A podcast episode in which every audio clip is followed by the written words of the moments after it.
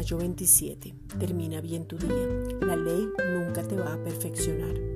Cuando alguien no ha entendido la diferencia entre los dos pactos y empieza a hacer mezclas, se comporta como inmaduro, está vinculado a la insensatez, es imprudente y no razona teniendo buen juicio. Perfeccionar es madurar. La madurez viene por ser expertos en la palabra de justicia y entender quién es, la posición, identidad y quién lo habita. Esta es la razón por la cual la ley nunca te va a perfeccionar o madurar porque te hace inestable, permanecer con temor y comportarte como un niño inmaduro haciendo pataletas y lanzando juicios condenando a otros. Hebreos 7 versículos 18 al 19. Queda pues abrogado el mandamiento anterior a causa de su debilidad e ineficacia, pues nada perfeccionó la ley, y de la introducción de una mejor esperanza, por lo cual nos acercamos a Dios.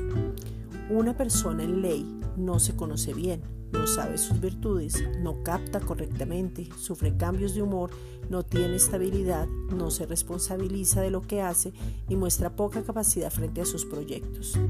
La perfección, o sea, la madurez, se da conociendo a Cristo. Esta es una reflexión dada por la Iglesia Gracia y Justicia.